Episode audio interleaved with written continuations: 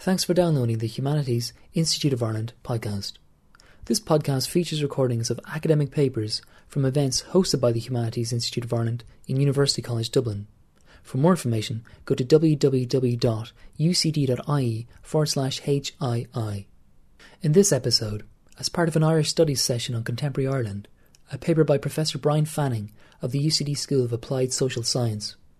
Professor Fanning's paper was entitled Immigration and the Politics of Irish Identity. Uh, maybe if I just spend a minute or two explaining my preoccupations. Um, I graduated in the 80s, lived in the UK for a decade uh, in a multi ethnic environment, worked in that, came back to Ireland and saw the beginnings of what turned out to be very large scale immigration. Was fascinated by that, in solidarity with that, you could say. Uh, also, keenly aware because of the kinds of jobs I had in the UK, the sorts of issues uh, that migrants might face in Irish society, or indeed the kinds of challenges Irish society might face in coming to terms with its diverse population. Also, understanding uh, that whatever played out in Ireland would be quite different from, in many respects, uh, from what had occurred in other countries. Uh, since then, I've done a number of research projects of the 2000 2001 did a number of studies on the experiences of asylum seekers for the Irish Refugee Council, then did a number of studies, in particular with an African organisation called the Africa Centre, on immigrants in Irish politics. And the aim of this action research was to encourage immigrants to stand as candidates, to encourage Irish political parties to actively recruit immigrants as candidates, but also think of them as voters and people they should respond to. The openness that we could exploit in that context was the fact that you didn't have to be an Irish citizen to vote in the local government elections. So you could think of the, if you will, a, a, a political advantage for parties for getting involved in there. In 2004, uh, two of six asylum seekers who stood for local authority elected office as councillors were elected. Tayo Matthews in Ennis County Clare, where I lived, uh, and Rotimi Adebari in Portlaoise. Uh, Rotimi Adebari has gone on to be rather worn out and worn down by the international interest in the fact that he was Ireland's first black mayor. Didn't stop me, however, from putting his picture on the cover of one of my books. I'm going to pass this postcard around. And I'm going back because of visual images matter, so pass a few of these around. Not just trying to flog books here, but I'm going to talk about covers as well. Covers do matter. So, the research I've been doing has involved uh, how immigrants might actively or fruitfully participate in Irish society, uh, but it's also been undertaken in a certain context. And maybe if I step back and talk about the context. The first thing is that if you read the Irish Times today, you will find out that 17% of the population of Ireland was born outside the state. Now, this includes people who are born in the United Kingdom and indeed other countries who have Irish heritage but they are a minority now. They're not even the largest group of newcomers, if we want to call them that. Those are the Polish at 122,000. There are more Poles speaking. There's more Polish being spoken in Ireland than Irish. Uh, you have you have a number of other popular groups then that form rather significant and large communities. Uh, they have come in different ways. A number of them are from the European Union. Ireland made some decisions around 2004 that radically, I think, transformed the state and the country. In 2004, we had a referendum on citizenship. And this referendum decided that basically Irish born children of migrants were not to be Irish citizens by birth. That, in other words, citizenship related back to being the children of existing citizens who are essentially part of the same ethnic group. So, in, in essence, basically, you had a sort of a strange 19th century, uh, what we call a jus sanguinis or kind of bloodline concept of citizenship being reinstated in the 21st century as a response to globalization. So this seems to be a huge step of closure. That you have people who were in Ireland and had Irish born children, and those children could be Irish citizens. What could be easier than that? The problem is, is that most countries don't do that, and Ireland existed in common borders with other parts of Europe, and there were political pressures uh, on the state to maintain those borders, and it is essentially a social fact an unfortunate set of circumstances, perhaps, that governments do protect their sovereignty. And a lot of things that seem like very good ideas when it comes to including people, like, for example, making citizenship accessible to people who live down the street from you or next door to you, or who go to school with your children, uh, making it difficult for them. So states do that, and at the same time, states try and include. So, in trying to understand how migrants are received and perceived in Ireland, this referendum on citizenship constitutes this huge fact that layers with us. The fact basically being that 80% of those who vote in the referendum, Irish citizens, uh, mostly from the same ethnic group, decided uh, to vote against the idea of children being, who are born of immigrants being keep, keeping that birthright to citizenship. So 80% of Irish citizens decided that the uh, Irish born child of a, an immigrant was not Irish. That is a, a, very big and difficult fact to deal with. And in the margins, it colours an awful lot of what goes on. It shapes basically pragmatic political responses to things. And at the same time, Irish society is capable of these radical acts of openness. In 2004, the very same year of the referendum, it's one of three European countries that throws open its borders immediately to people to come and live and move without visas from the new 10 accession countries. And that was the greatest act of social engineering Irish society has experienced, I think, in, in, in well over a century. And that has given us 122,000 Poles. It has given us uh, uh, the third largest community, I think, is Lithuanian.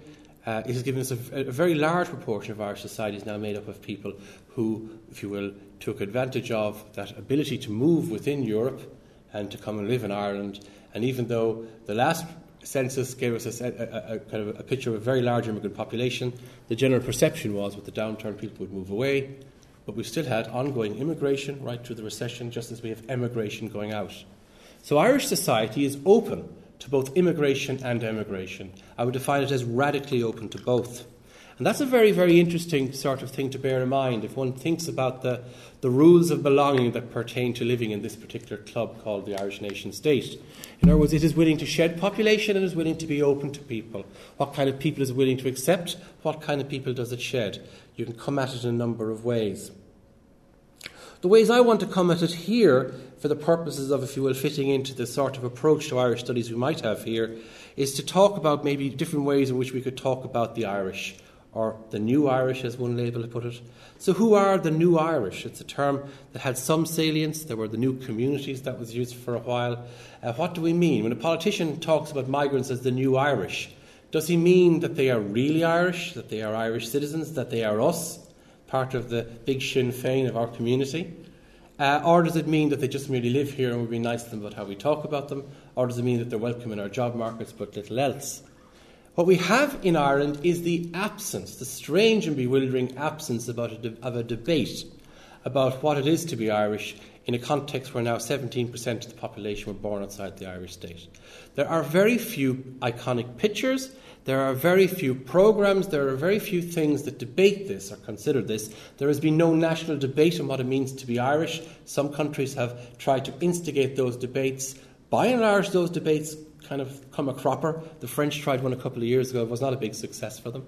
The English tried one uh, uh, uh in the wake of the Parekh report uh, in the 90s. Uh, so, this idea that you have a state managed debate about what it is to be Irish, French, or English, uh, that certainly hasn't even been tried in the Irish case. If you look at Irish media and who our journalists are, it's a very monoethnic bunch. If you look at coverage of immigrants and immigration, it's very, very marginal. If you try and get a book reviewed on immigration in the Irish Times, well, good luck to you. Um, you know, if you try and go to a publisher even to write a book on, on immigration in Ireland, you'll say no one's interested in reading about this kind of stuff. Of course, they are in academic niches and so on. But what I'm saying to you is that in many respects, the fact that we're a diverse society hasn't really crossed over into political debates. So there are, there are real issues about deciding who is Irish, who is not Irish, and how we might think about it. The empirical definition of Irish is citizen. You're an Irish citizen. And this is a very important definition, a very important concept, citizenship, because it, it affects the nature of our solidarity towards others.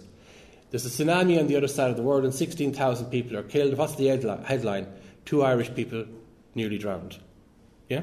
If people, if, if, if you go on to Joe Duffy and you hear about an African child being deported back to Africa, if it's an Irish citizen, the lines will be hopping. If the child is not an Irish citizen, the lines won't be.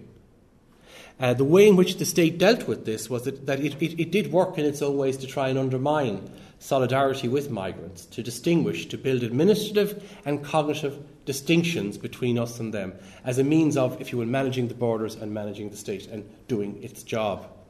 Uh, the old legislation used to refer to uh, non citizens as aliens. So you had the Aliens Act Aliens Acts during World War One uh, and the Aliens Act of 1935. Uh, around the beginning of the 21st century, uh, the new term was created to replace aliens and it was called non national. And you can have great semantic fun with the term non national because non national, what does that mean? Does that mean a member of no nation or not a member of the Irish nation? So, journalists and, and, and people who, who, who are politically correct in many ways in their lives will talk about non nationals, as in a non national was arrested today, or I was speaking to this non national in Temple Bar last night. It's a, it's a term, it's a particularly Irish term.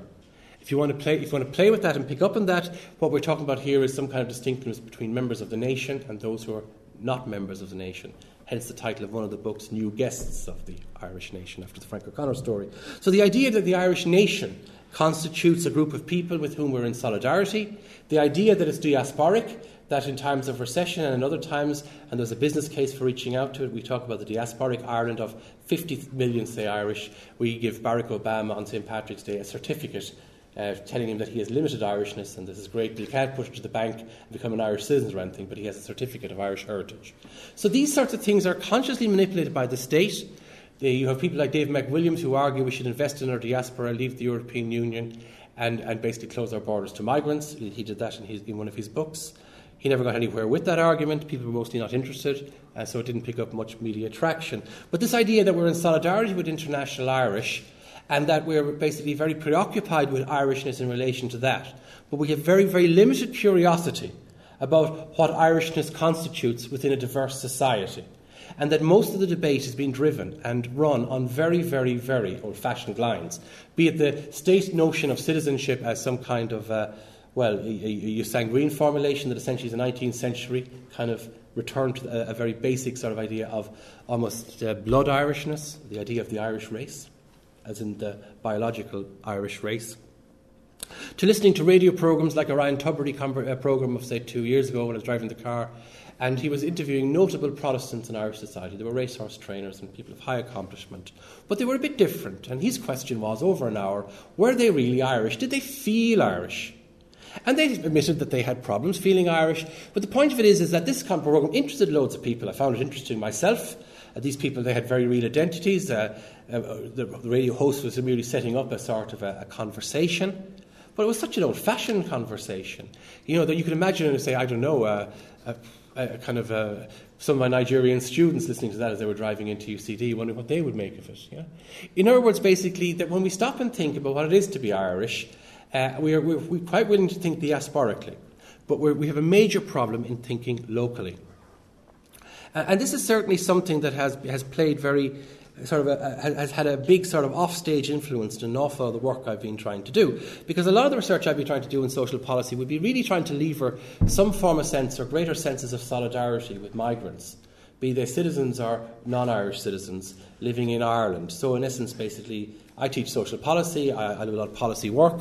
So, my basic argument goes something like this If we spend generations figuring out what works well for, say, meeting the needs of a child in our society, or indeed the health well-being of a member of our society. If we have all this cumulative knowledge and experience, why then do we take everything we know about what works and put it in a dustbin when we talk about non-citizens? Or talk about people who exist outside some dominant notion of community. That we have to reinvent the conversation again. One of the things the states do, not just the Irish state, but states do, is that they basically place people in administrative boxes. So the citizens basically have, have certain rights, and, and there are conversations. And citizenship is experienced very differently by perhaps men, women, gay, straight, old, young. We can talk about these differential experiences of citizenship. We can try and do something about them. So, even the very rhetoric of citizenship and social citizenship and the whole rhetoric of equality is so bound up with nationality. Hannah Arendt said it once you know, we experience our rights not as humans, but by as members of polities and collectives. So, in the sense basically that Hannah Arendt talks about rights, rights exist. Yes, you can talk about uh, imprescriptible human rights. Yes, you can talk about UN charters, but these matter only insofar as states and societies will do something about them. So, for example, we have a problem in Ireland of non European Union uh, migrants who've been living in Ireland for 10 years, many of whom are African, many of whose children are now on the cusp of coming to third level, who, because their parents are not European Union citizens, won't be entitled to come to UCD. this generation 1.5, as they were called, people who come in quite early but have grown up Irish, those who are non citizens haven't access to things that we would expect our children to have access to. And their life choices are going to be stymied by this and affected by this. And it's not a burning issue for anyone. There's nobody jumping up and down at it. it's, it's something that a few organisations like the Immigrant Council of Ireland try and organise a little happening or event about now and again, and we get a little corner of the Irish Times, but not the other newspapers, and then everybody forgets about it. We're not in solidarity necessarily with people who are not Irish citizens at certain important levels that are also cognitive levels. And it plays out cognitively, and that's very important to understand. There are some theorists out there, I won't go into the details of their work, but you describe them as sociobiologists, you describe them as even biological racists, but they tend to make the argument that we are naturally in solidarity with people most like us. First of all, our kin, and beyond that, our ethnos, and after that, everybody else, and only after that, everybody else. This idea, if you will, that there are degrees of solidarity we are capable of, that we may profess a cosmopolitanism, we may profess a universal humanism, but in reality we only care about some people and we're profoundly disinterested in the rest. And that certain cognitive tools and devices, I guess, be more sociological about it, bring us into a feeling of solidarity with some. Citizenship is quite important. Why is citizenship important? In a society where we have 900, sorry, 700,000 plus migrants living in Ireland, something like 17% of the population, I think it is, you know, only 35,000 of them are Irish citizens. That means when elections happen uh, and politicians walk down the street looking for votes, they see a black face, they don't think of asking for the vote. A friend of mine who works in the Council of Ireland, Fidele Mutwarasibo, uh, he's a research officer, noted that. And the following day, because he's a good activist, he had a flash mob outside of Dáil Éireann. They made YouTube videos and loads of migrants who were Irish citizens telling stories about how they weren't being asked for their vote. This is important activism, but the bottom line reality is only 35,000 such persons, and many of the rest are not Irish citizens. Uh, political parties are pragmatic, so when asking them to be inclusionary, uh, we, if they are turning out and looking actively for the votes of people who are not ethnically Irish, they're in good.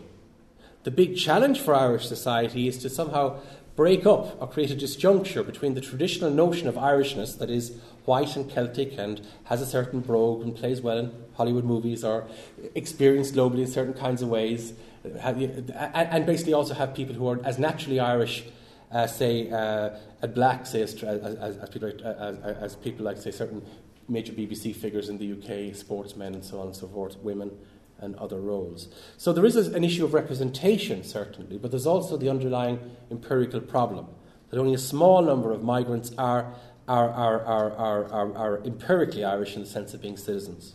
Now, you might say at the back of the room, or indeed the front, why are you basically so in favour of this old fashioned concept of citizenship?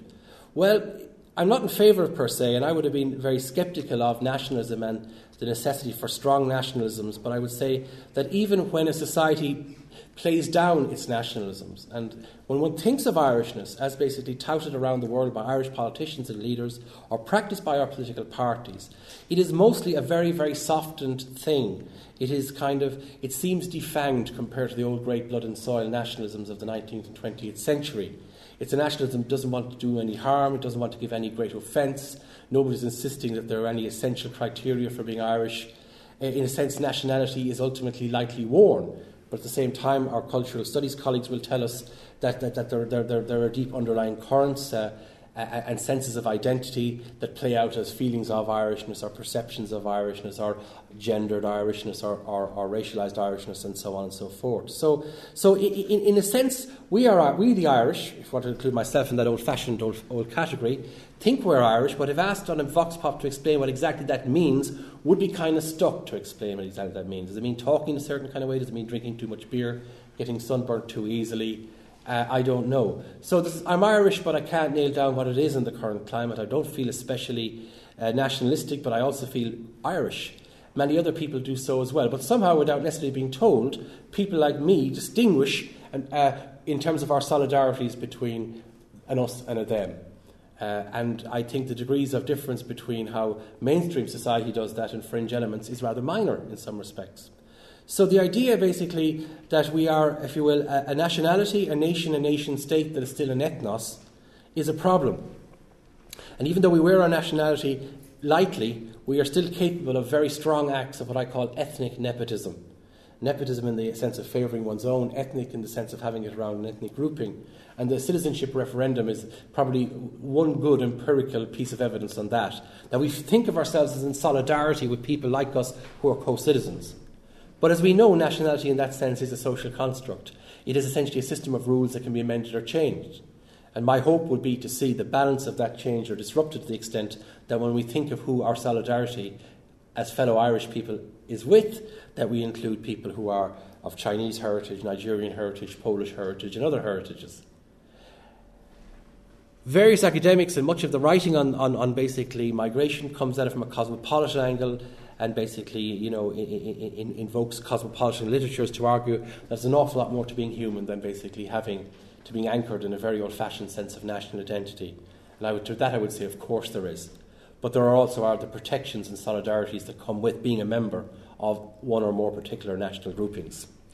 So, so what I would sort of say, my hope would be for my life is to see some kind of nation building project for the 21st century that is adaptive, that changes, if you will, the, the, the, the rules of belonging to reflect the, the ongoing changes to the composition of society.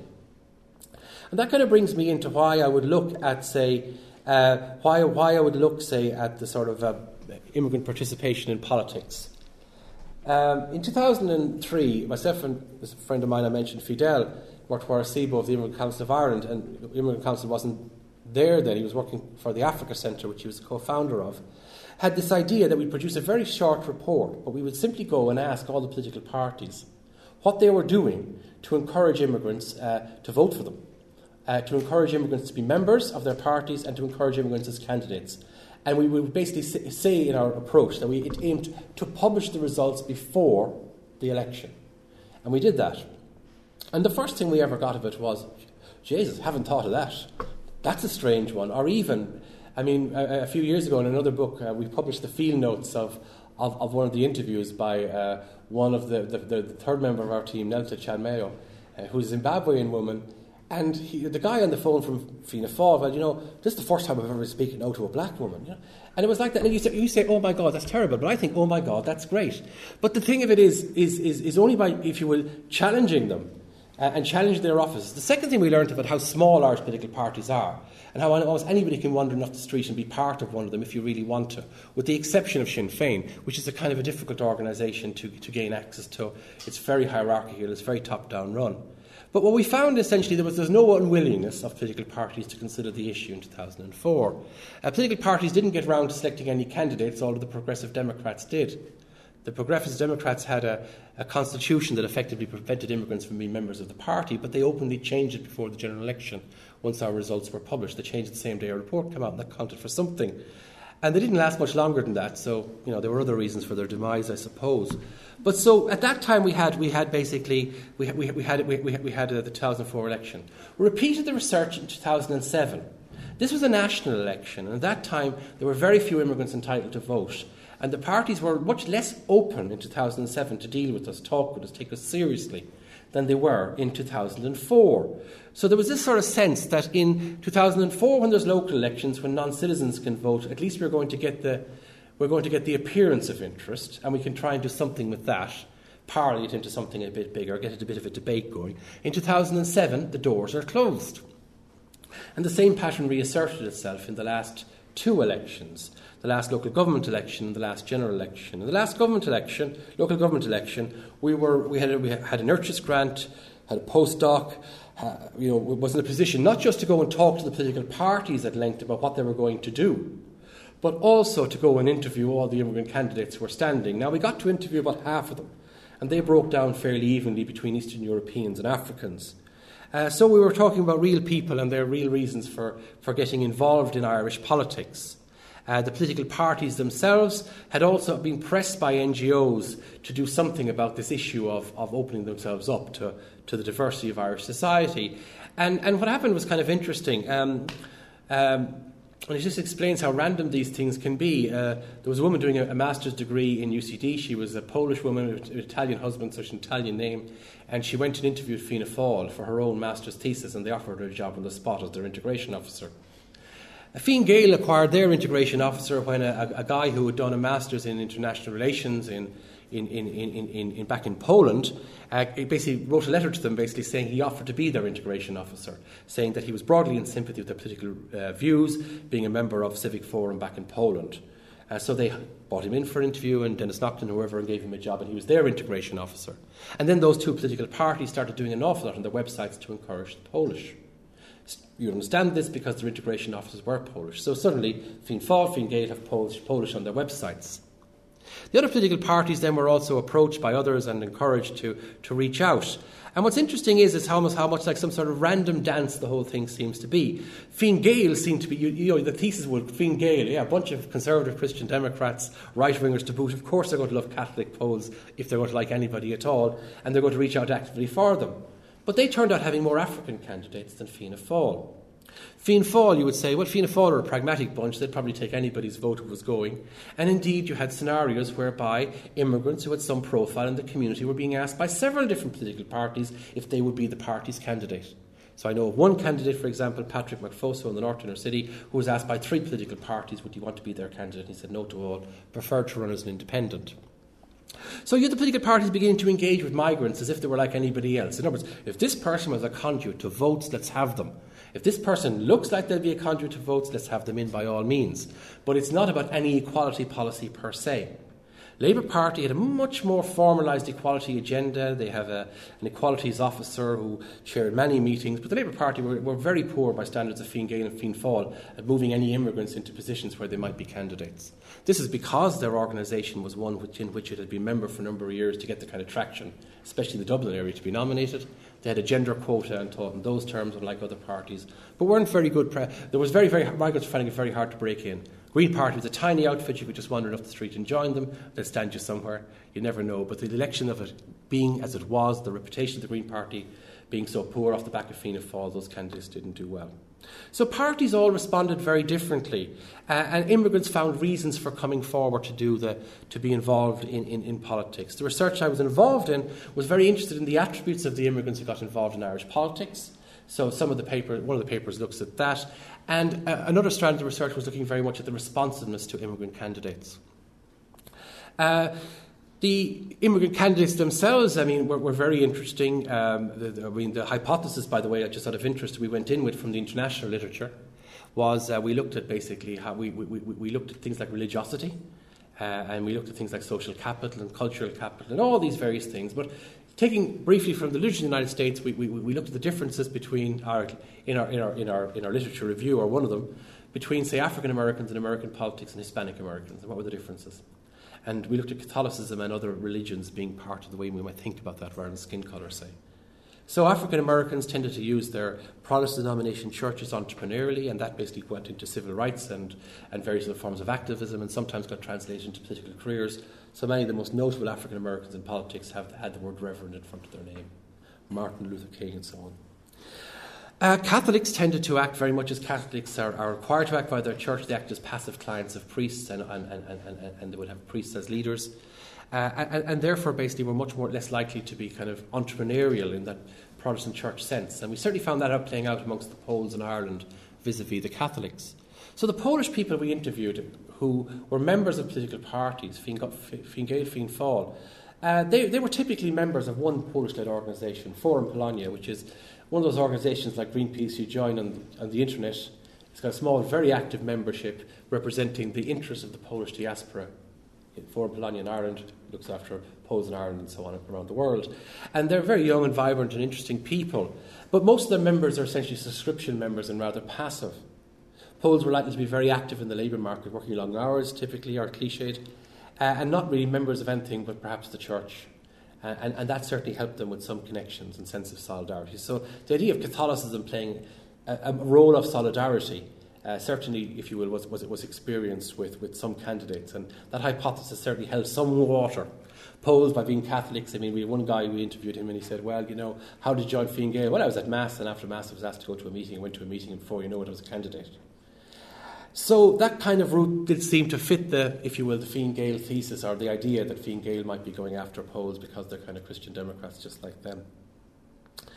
Africans were very, very interesting, and I think the, the, the, the, other big difference between Africans and Poles, other than skin colour, is that one is from the European Union and the other isn't. Uh, one of our other hypotheses was that migrants from the EU countries, because they could move back so easily and had reciprocal rights in different countries, and, and, and basically would not necessarily take out citizenship in another member state. And that is one of the issues. So we have a very large Polish community of well over 100,000, and the percentage of them likely to be becoming Irish citizens is rather small, because to do so they have to give up their Polish citizenship. It's very difficult to give up your Polish citizenship, but you know, I'm, I'm, I'm sure that that's an issue. Uh, so whether those people become Irish in the sense of becoming Irish citizens is a very, very big issue in the future. So you have over 100,000 Poles, a fair most of those are adults, therefore potential voters. You can imagine what that would do in an election if it could be mobilised. It's certainly a big interest group, but they're not likely to have votes in the Parliament. Africans are, however, what can I say about Africa, Ireland's African population? I mean, they, many of them come out of asylum seekers and they have run the gauntlet of direct provision, of, of heinous racism, of exclusion from the employment market. Uh, you know, even the boom, Africans were several times less likely to be in paid employment and to experience discrimination. To racist violence, uh, I've done research on that recently, and it's, it's eye-wateringly horrible. Uh, so, very, very, the, all these risks of marginalisation, uh, risks, uh, a real sense of uh, a lack of access to the economy, and a real sense, but, but, but also 41% of Nigerians have degrees or equivalent. So, often a very able population as well frantically trying to get involved, frantically trying to participate, frantically trying to integrate, frantically trying to build lives for themselves and their families, often working very hard at this. So the African candidates we looked at were typically members of a number of organisations. They were typically members of several Irish led organisations and several immigrant led organisations. So they might be members of, uh, say, um, Afri- uh, migrant women's networks, uh, but also basically their local GAA club or something. So, people, joiners, but joiners to survive, joiners out of necessity, uh, active in churches, active in community, active in NGOs, uh, frantically active. Uh, many people I know who are able, who are migrants, have, have not been able to build, who are black, who have not been able to build standard careers that you'd expect of their skills, but have gone the NGO route, mostly because in the NGO sector, they don't meet quite the same sense of barriers and you know the, the same racisms, the same obstacles, and also they can build niche things for themselves and their communities around their own identity.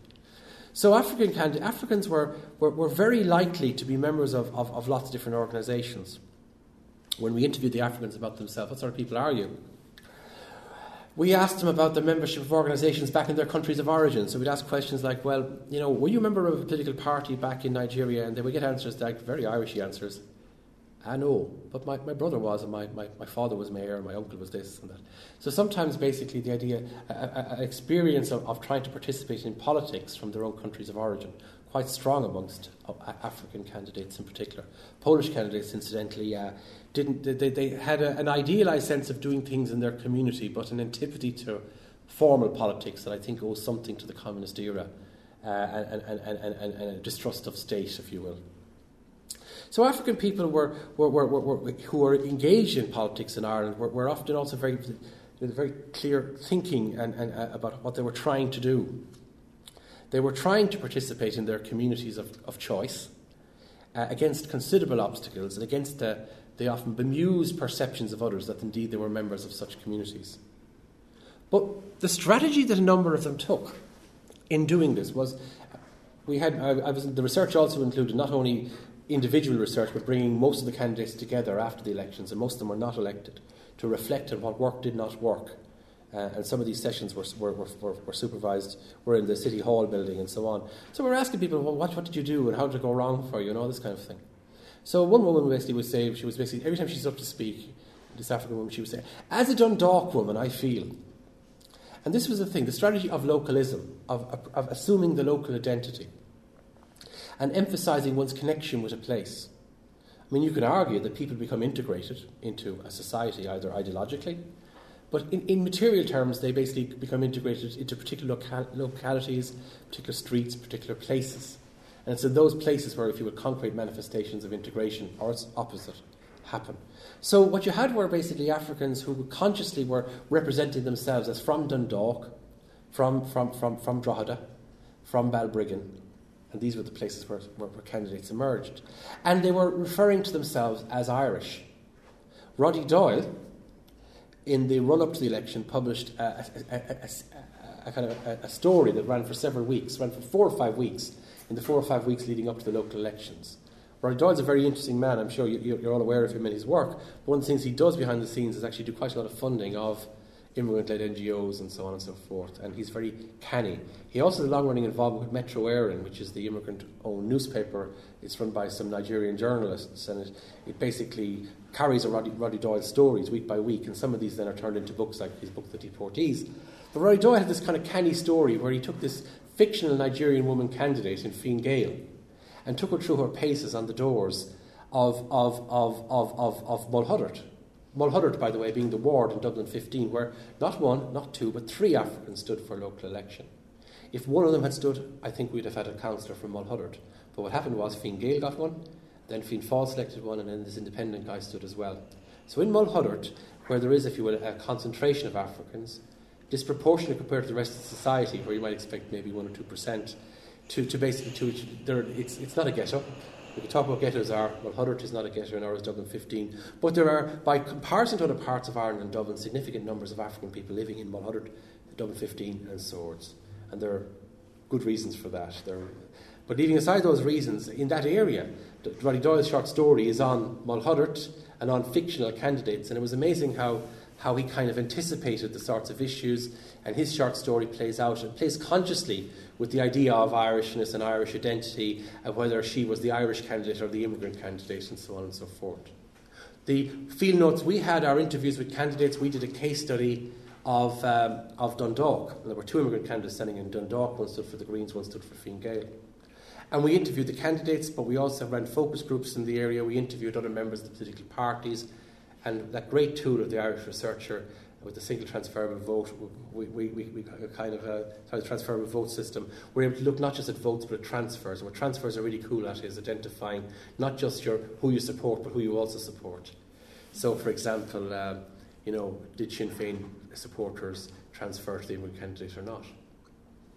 Did Fine Gael supporters transfer, sorry, did Fianna Fáil supporters transfer to the immigrant candidate or not? So based on this, we were able to create kind of, if you will, look at, examine, challenge, and maybe even debunk a few things. But certainly in our field notes and in our interviews and our focus groups for, for, for Dundalk, what came across very strongly was this sense of localism. The idea of that there was this local community and the sense that Dundalk is a place that you either belonged to or didn't. Uh, and that basically you had not just migrants saying, I don't belong there, but you also had Irish people saying, Well, I'm living here and I feel like a blow in or whatever as well. And this idea that Dundalk jobs are for uh, Dundalk people. So, how can we change the landscape of Dundalk? Uh, so, so, so, certainly the, the, the, strategy of candidates who were relatively successful was to, were to emphasise or play up a, a strong sense of local identity. Now, this wasn't without its complexities or difficulties for the persons. The very person who said, not no, another African woman who also was in Dundalk, said, said, you know, and asked on local radios, and are Dundalk people racist? And she says, let me tell you about Dundalk people. Dundalk people are the loveliest in the world. In other words, you dodge the question because there's no votes in going on Dundalk radio and calling Dundalk people a bunch of racists. Uh, even though her experience in Dundalk was includes experiences of racism. So there are quite complex strategies that people have to play from outside, from below, to negotiate the local identity of, say, Dundalk. Going back to uh, go, go in, in, in, in, in Dun, sorry, in Dundalk, in Dun, sorry, in Drogheda, pardon me, that, that person was Drogheda. In Dundalk, what was interesting was we wouldn't have expected many transfers uh, from Sinn Féin, frankly. Sinn Féin is a very interesting party. Uh, it has all the attributes, a political scientist would tell you, of a right wing populist party, except that it's a left wing party. In other words, it has a cosmopolitan, Republican, open elite whose ideas are often very, very inclusive, but its, its followers tend not to be. But all Irish political parties have elites that come across as a lot more inclusive than their supporters. And we tend to have an elites in this country who articulate cosmopolitan, inclusive, and open ideas uh, that are that are perhaps in in in in, in, in I won't use the word more advanced, but certainly more inclusive than, than, than, than the voters they're going after. And that is quite interesting. And that includes the Labour Party as well. It includes Sinn Féin as well. So Sinn Féin, only, only 7% of people who voted Sinn Féin transferred their vote to, to the immigrant woman. No, but no wonder. She was in, she, she, she, she was in Fine Gael. So what Sinn Féin, what self-respecting Sinn Féiner would support a Fine Gael person, even if they were black or African? So we looked at basically transfers and compared like with like, and we found, say, with another candidate, that, that, you know, that, that transfers from Sinn Féin were at least as good as those experienced by other political parties. So what I'm sort of saying to you is that it's very hard to, to draw cliches here about, you know, where the inclusion or exclusions lie. Uh, but one of the arguments for looking at locality is that it allows you to break away from merely talking about Irishness in terms of the nation state and the rules of state and discourses of inclusiveness, or indeed the laws of the land. Because it is possible, and it has been found to be, that you can be in solidarity with somebody on your street or in your community uh, because you feel they're, they're part of your community, rather than having this merely ideological association with somebody because of nationality.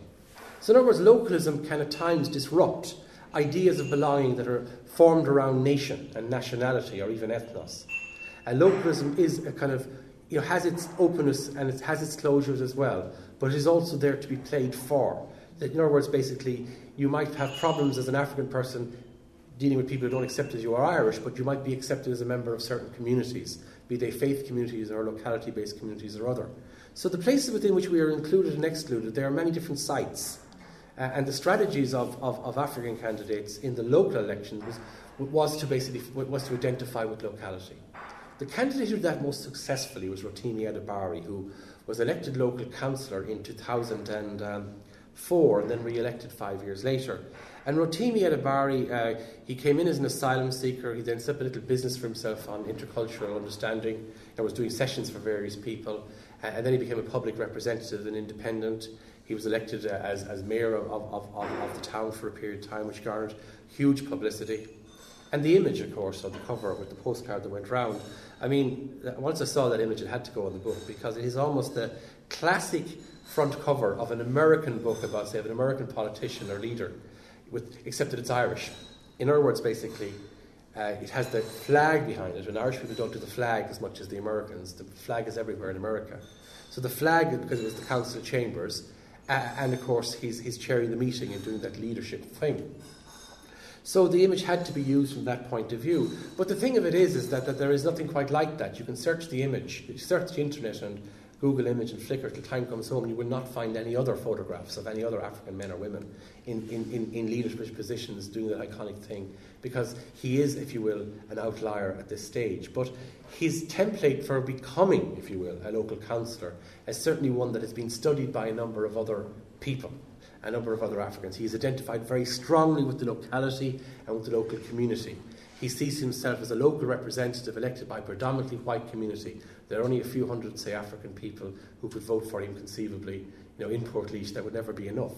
So there are very few immigrant candidates in Ireland who can ever get elected into public office by merely relying upon uh, their co-ethnics. Uh, so, with the exception of, of maybe the one ward of Mulhuddart, there is probably no ward in Ireland that can conceivably elect somebody merely on the basis of their ethnicity if their ethnicity is not white Irish. And that's very interesting.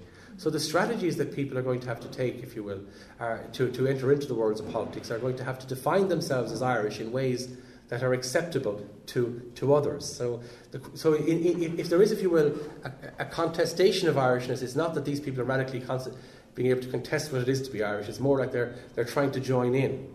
Uh, and, and, and in a sense that there is still some quite big journey or time before what we mean uh, to be Irish, you know, is unsettled by the presence of, say, migrants in politics or, or the children of, of immigrants in Irish life or sport or whatever. And one of the major problems we have, unfortunately, in this country is that we turn down the highest proportion of applications for naturalisation for entitled persons and anywhere, you know, anywhere. Uh, I mean, the UK turns out around six, and they have had these incredibly draconian policies in recent years that have really emphasised the sense of the state closing down on citizenship and citizenship tests. But nearly everybody who applies for citizenship in the UK, who meets the basic criteria, gets to become a UK citizen. And similar things hold in Australia, similar things hold in Canada. But in Ireland, the turn down rate is, is, is almost half. And it's entirely because those decisions are made by officials you know, a, under authority delegated to the minister without transparent criteria, but there's a real sense that they too are part of this, if you will, underlying consensus about what Irishness constitutes that is exemplified by the referendum on citizenship. So they are, in a sense, defending Irishness, defending Ireland by these exclusionary decisions. And it's of no accident that these turn down rates are at their highest in the last year or two when the majority of applicants who are now entitled to apply for Irish citizenship are black Africans who used to be asylum seekers who were the very people who precipitated, with the moral panic around them, the referendum of 2004. So there are real issues of, of, of Irishness being racialised in that sense. Uh, and there are these strategies of Africans to include themselves. Uh, and I think this sets up a whole series of, of dilemmas and challenges for Irish society. And in my last sentence, it goes back to the idea that when we talk about being Irish, we, we leave, out, we, we leave out all of this. And it's knocking at the door very, very quietly to be let in at this stage. Uh, and it's very early days yet. I mean, in other words, I find debates about Irishness and discussions of Irishness are to be, in a sense, very old fashioned now, in this sense. But there, but there doesn't seem to be a great number of other voices saying this. And that is a bit of a problem. Thank you.